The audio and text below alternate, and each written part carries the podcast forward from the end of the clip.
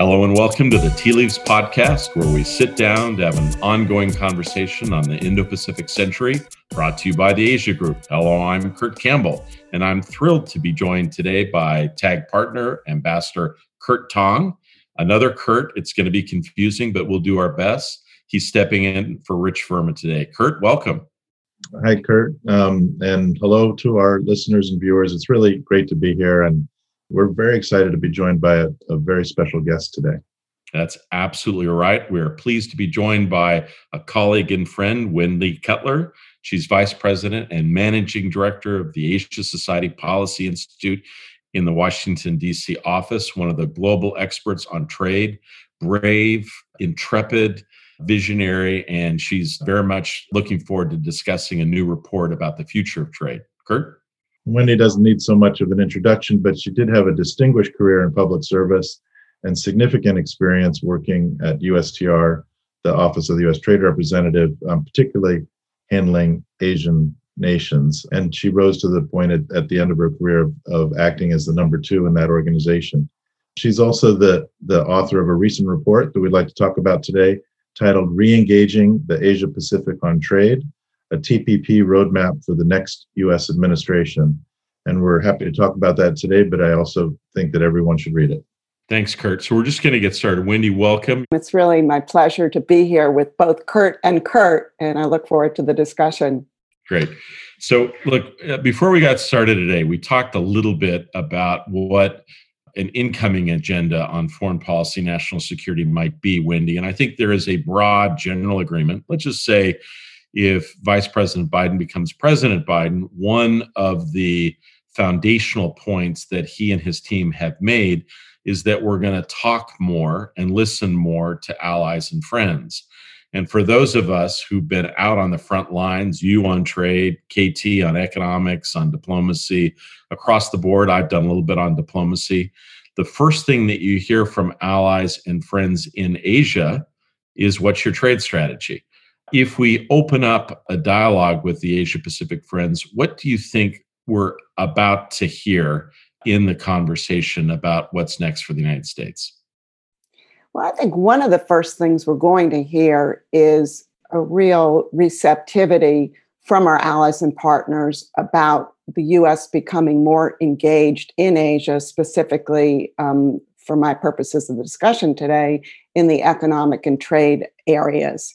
And um, in the report that you mentioned that the Asia Society just published on re- engaging the Asia Pacific on trade, I interviewed a number of current and former TPP officials. And one of the first things I heard is, you know, we would really welcome you back into the TPP or just back into trading relationships with us.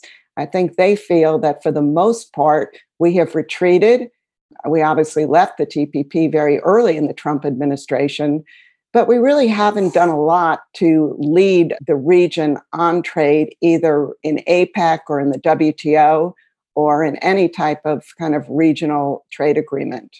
So there have been a lot of discussion around Washington, mostly in Democratic circles, about the way forward. Some have suggested that, you know, at the outset, put trade on a back burner and I think you've pointed out before and in previous discussions, you know, it's hard to do. Trade finds you. You can't simply just say we're going to wait. But that certainly is one point of view. There's another point of view is to say, well, let's do some exemplary bilateral uh, agreements. I think some economists point out that not clear how helpful those are, and you know they don't necessarily translate into a broader agenda. Some have suggested let's do something in a different arena, something like electronic commerce or like. And, and still others have suggested let's try some sort of repackaging and approach to uh, to TPP. But I think the the real issue is how much carefulness there has been generally in the public discussion about it. What do you think, Wendy? How do you, you know, uh, how do you see these various voices? How, how do you think it's going to play out over time?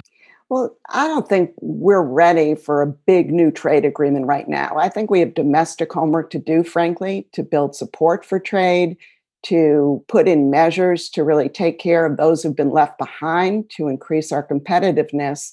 and also really to figure out what we would want in a trade agreement. I mean, things have really changed over the past four years. The US Mexico Canada agreement, um, in many ways, resembled TPP, but in other ways included some really novel and controversial provisions. So I think we need to sort through all that. But as we do that, I think there's a real opportunity for us to identify certain narrower issues, whether it be digital trade, whether it be medical supply chains, whether it be climate change and trade, and start with something narrower. And I think this would help us really build trust among our allies and partners, particularly in the Asian region, and also to build momentum for a trade agenda. Yeah. What do you think would be the receptivity from our, our friends overseas to, to that kind of more topic specific agenda? Do you think they'll be satisfied with that or are they going to try to, to demand something more? Well, I think it depends how we present it. If we told them that maybe we'd be interested in something broader, but we're going to need time, maybe they would see the benefits. Let's try and do something narrower and frankly, some of these narrow agreements wouldn't necessarily need congressional approval. So we could put them into place um, much quicker and we could see the impact more quickly. And one of the reasons why I suggest digital trade or medical supply chains or climate change type issues, these are all issues that have become even more important you know, with the COVID situation, frankly. And so I think all, many countries are focusing on these issues now as they think more broadly, but also as they think about trade. You know, you, you kind of touch on it when you raise Congress, but in all those interviews with these counterparts, your old friends trading from our major trading partners, what was the tenor of the conversation? Were they angry? Were they disappointed? Were they just happy that you're you're still doing okay? I mean, what was the the what was and and how do they do they trust us? Well, you know, that's a great question. And what I sense was just a range of different emotions that they went through over particularly those first few months when we left TPP from like shock to surprise to being lost to anger. But then what I think happened is as they met together without us, they developed their own confidence and they figured out they could work without us. So I think as we try and re enter these types of discussions, in some ways we're going to have to earn our way back. Wendy, I, am I'm, I'm curious. You know, one of the things that we always say, and we've had some friends on our podcast that have talked about trade, and they they often talk about domestic homework and not only retraining programs, things that we've done poorly, particularly compared with European friends in Germany and others who've done much better at this kind of, you know, thinking through the consequences of trade more generally.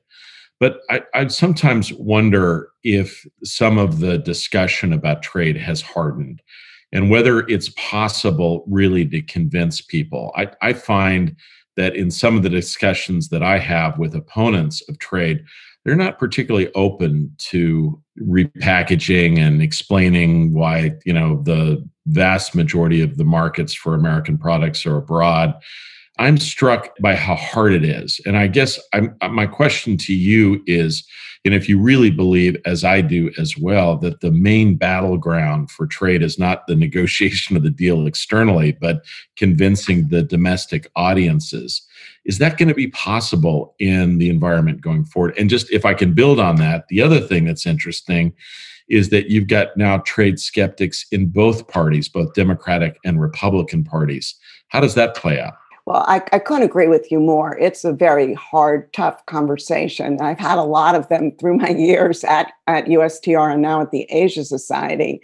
So just coming up with great talking points and saying trade is great isn't going to work that doesn't mean we shouldn't try and do that more. And in a strange way, I think Trump's tariff wars have really underscored how important trade is for our economy because many people who didn't really know about trade are feeling the effects of tariff hikes. But in another respect, I think that if domestically, through domestic programs, we were doing more to address the concerns of those left behind, we were dealing more with the inequalities and distribution of wealth, that would take a lot of pressure off trade agreements. Trade agreements are not designed to take care of every economic problem. They, you know, they have a role to play, but they need to be complemented with domestic measures that are more suited to address those concerns.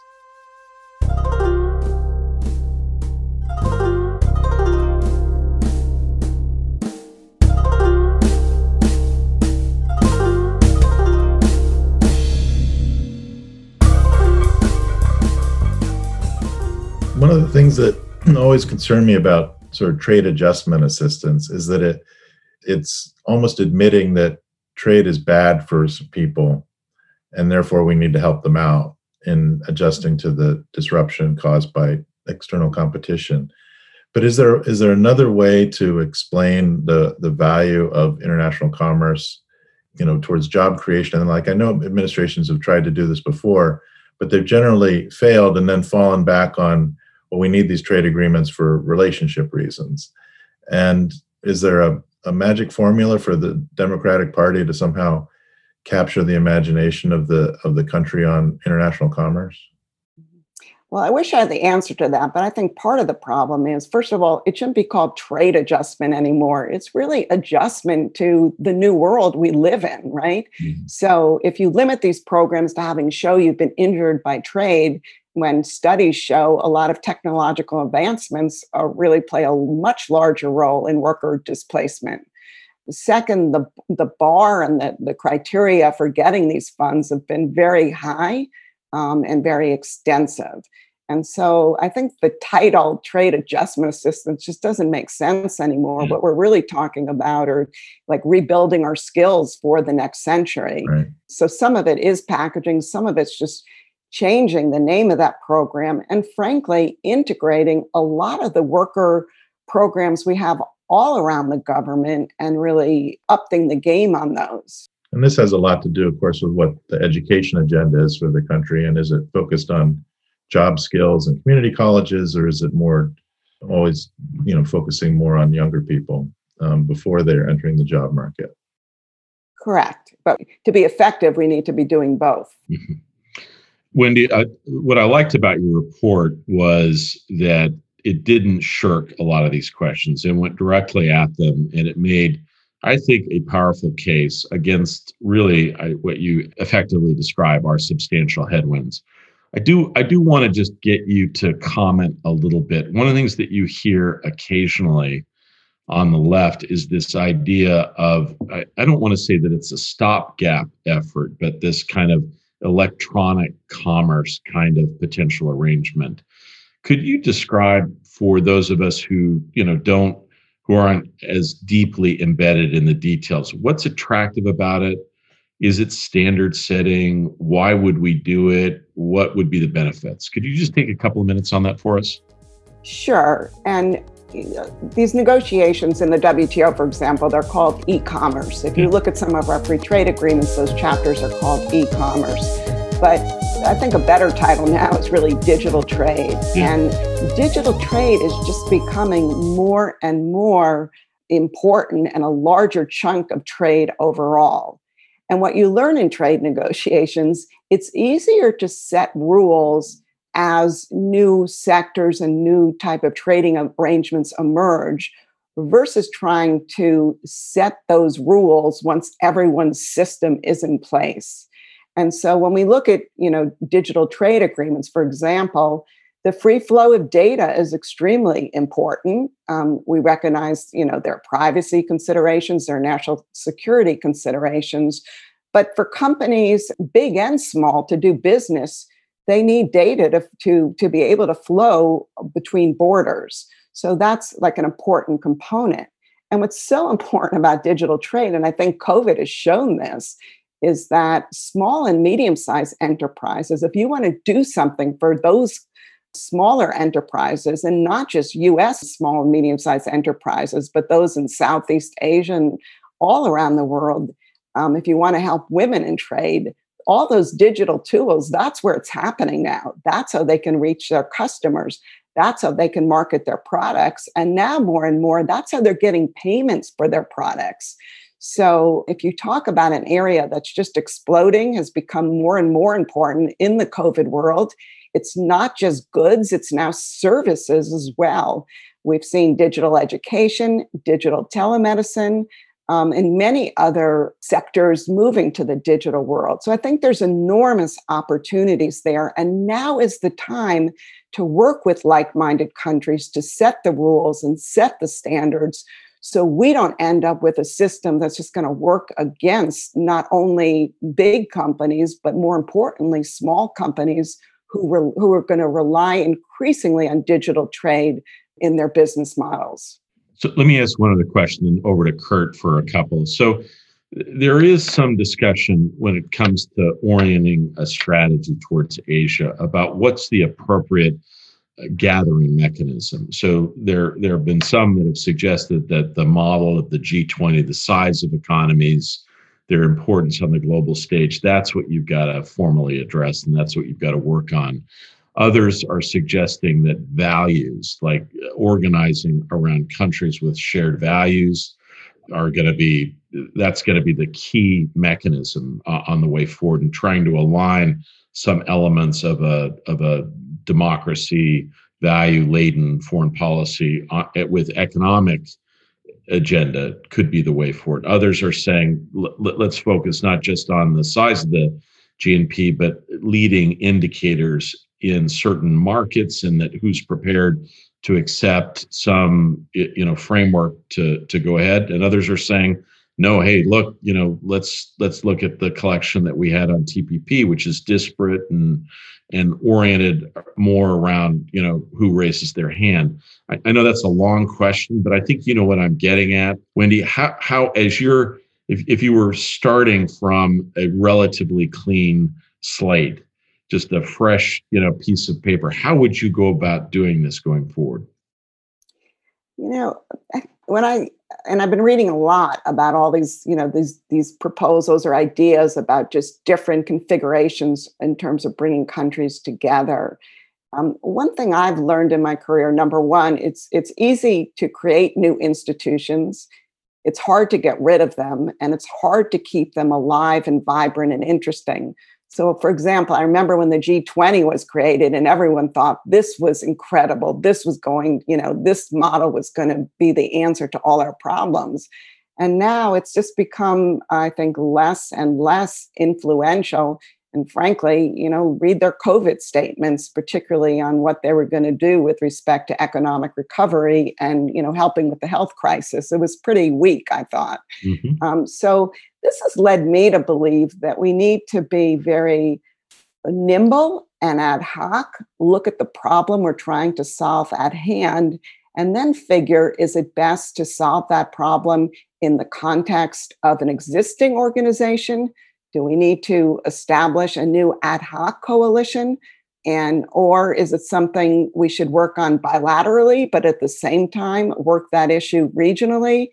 Uh, you know, the more and more I look at this question, I just think being nimble and flexible and focusing on the outcome we want and then deciding what should be the configuration of countries in terms of getting there. Mm-hmm.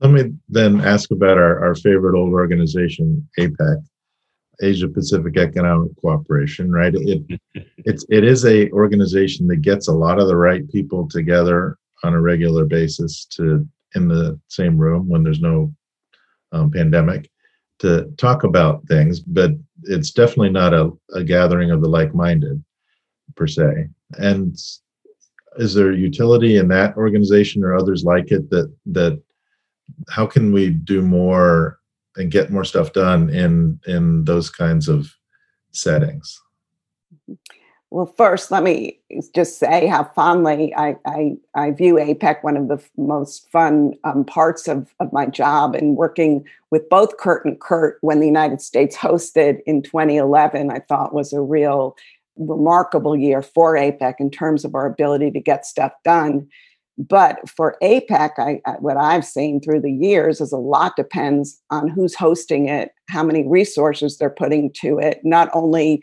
just money or, or staff, but really intellectual resources. And so I think it's an organization we've just seen, you know, many ups and downs. And frankly, I think the U.S. China dispute has kind of spilled over into APEC in many areas, which is unfortunate. But that said, I do think it's an organization that's important to try and keep intact going forward. One of the organizing principles of APEC was this was a group of kind of countries that understood the value of trade and trade liberalization. And so that really helped APEC kind of establish its credibility and really push the World Trade Organization key points in very difficult negotiations. I think the key now is to find issues that we can move in APEC where we're not at loggerheads with China. Because I think when that happens at APEC, as we've seen, I think in the past few years, we spend a lot of time just arguing about what's in a statement versus trying to get practical stuff done and trying to kind of move forward issues in a way in, in, a more comfortable environment for other economies as they're not being asked to make binding commitments in a trade agreement, which may subject them to dispute settlement.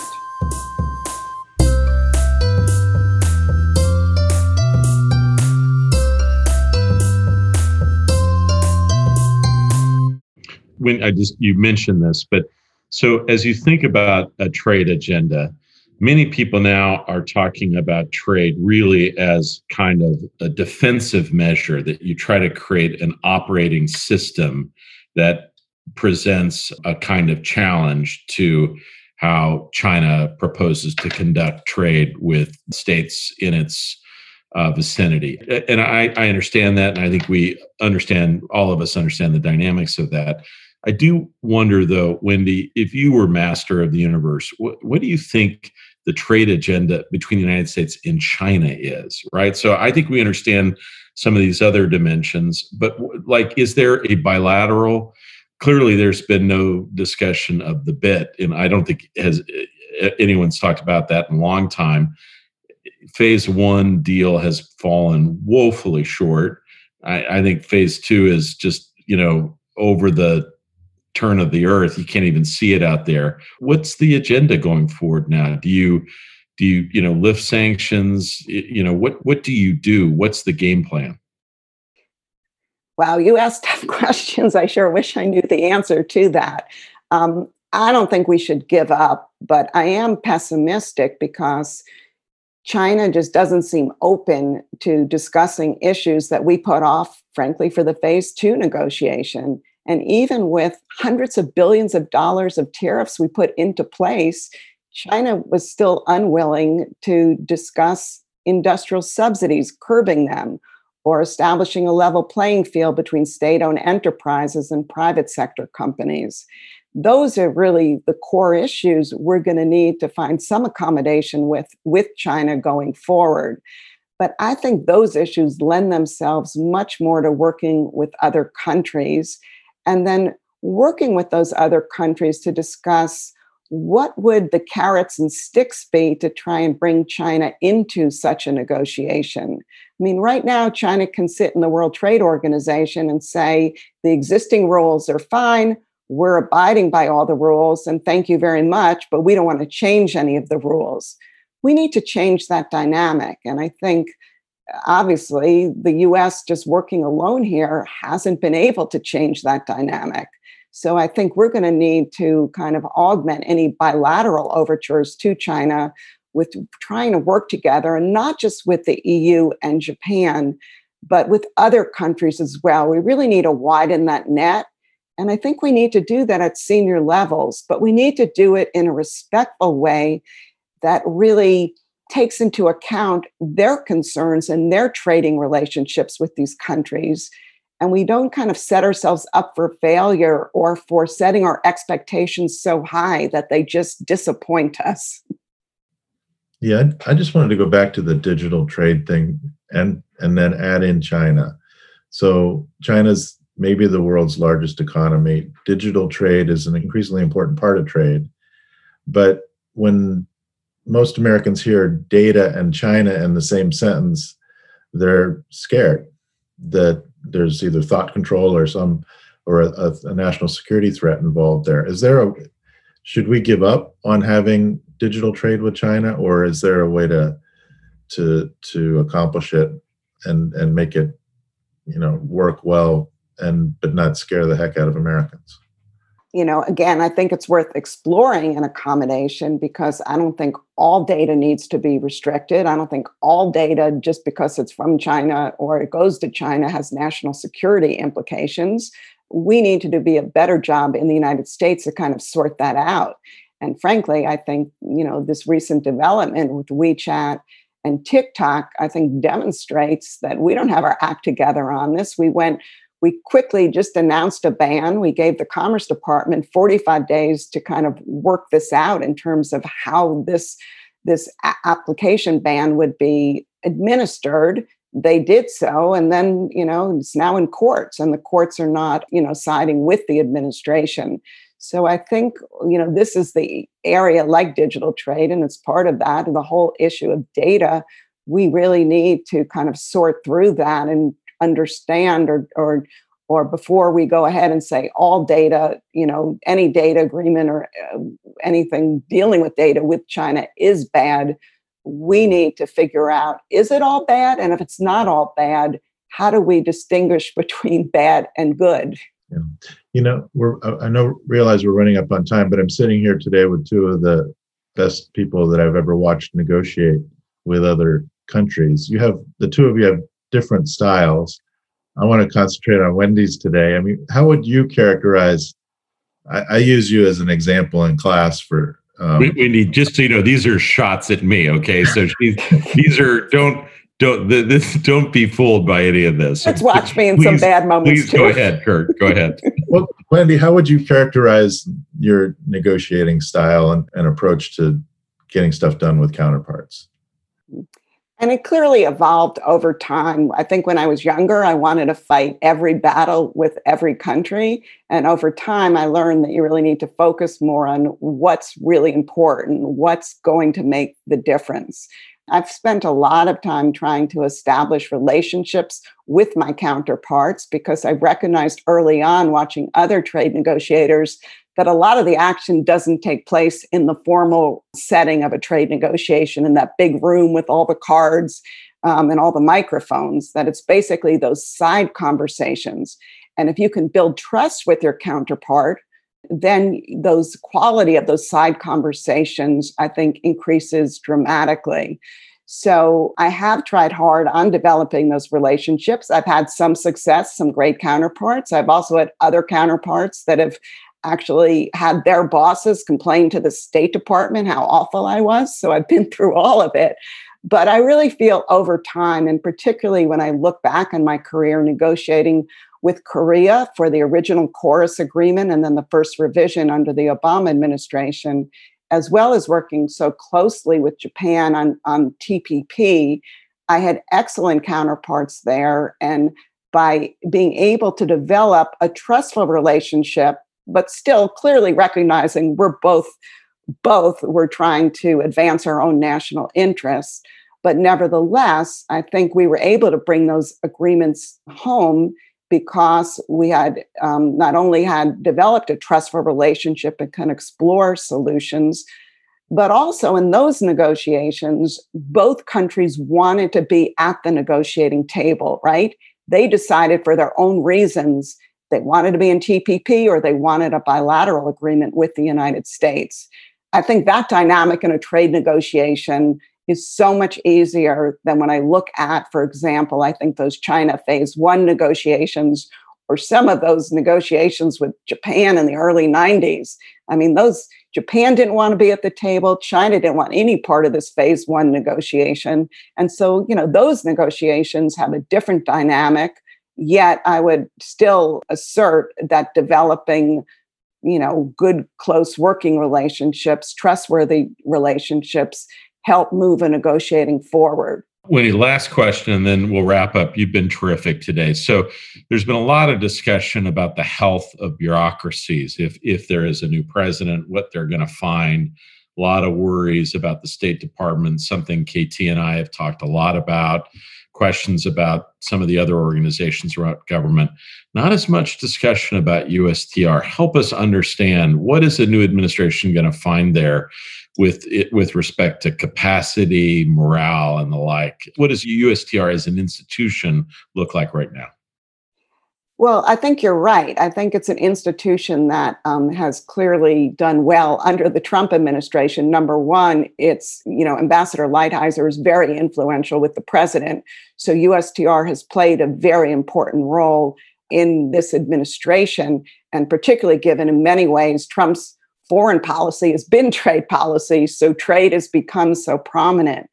But I think, and you know, this is based on my 28 years of working there, it's an incredible incredible group of very professional, very capable, very hardworking, very dedicated folks. And you haven't seen a hemorrhage from USTR during the Trump years. So I think you're going to still find a really a group of very dedicated negotiators who also recognize that there's a lot of work they need to do domestically as well. But I think it's that's going to be, um, I think, a pleasant surprise for whoever comes in. And, you know, USTR is bringing in that next generation of trade negotiators, including a lot of women. I think that's very important. So um, I'm optimistic about the role of USTR, you know, going forward. But I think one of the challenges for USTR more and more will be the need and to coordinate and to, you know, both um, to be part of the domestic agenda, but also be part of the foreign policy agenda that USTR can't be cabined off because trade policy is so dependent now. I mean, we couldn't it couldn't be any clearer that um, it goes hand in hand with good domestic policy and it goes hand in hand with good foreign policy. And so, whoever comes into the White House as a result of this presidential election, I think it's imperative they find a way to really integrate all of these all of this policy making in a much better and more effective way than in the past. Wendy you've been terrific. Really interesting answers really out there helping us understand what the challenges have been and what the opportunities might or will be going forward. We really appreciate you spending some time with us today so thank you. Kt yeah and thank you to our listeners. Please be sure to rate us on spotify itunes stitcher or wherever you get your podcasts. I'd also like to mention that you can access the full video of this recorded conversation with Wendy online on our website at theasiagroup.com. Stay safe and healthy, and we'll see you next time. Thank you very much for joining us.